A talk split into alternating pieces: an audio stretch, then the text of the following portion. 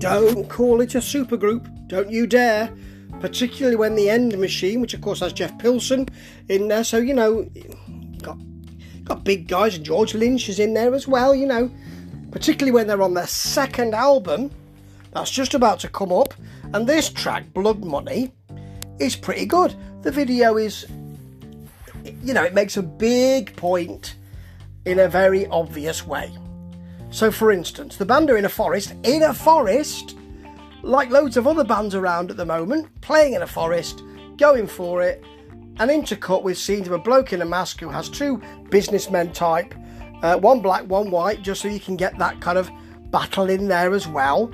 Um, and they're both fighting over a bag of money that the gentleman in the mask has provided. They're, they're you know, they're, they're fist fighting, and then suddenly, um, the, the white guy takes the black guy out, seems to have knocked him out, starts putting the money in the bag, and then the black guy comes back um, and puts him out completely. Then the masked bloke puts a gun to the head of the guy who's won. Blood on the money. Blood money, you see. Done. Yeah, it makes a point, and I've been saying it for, for decades. There you go.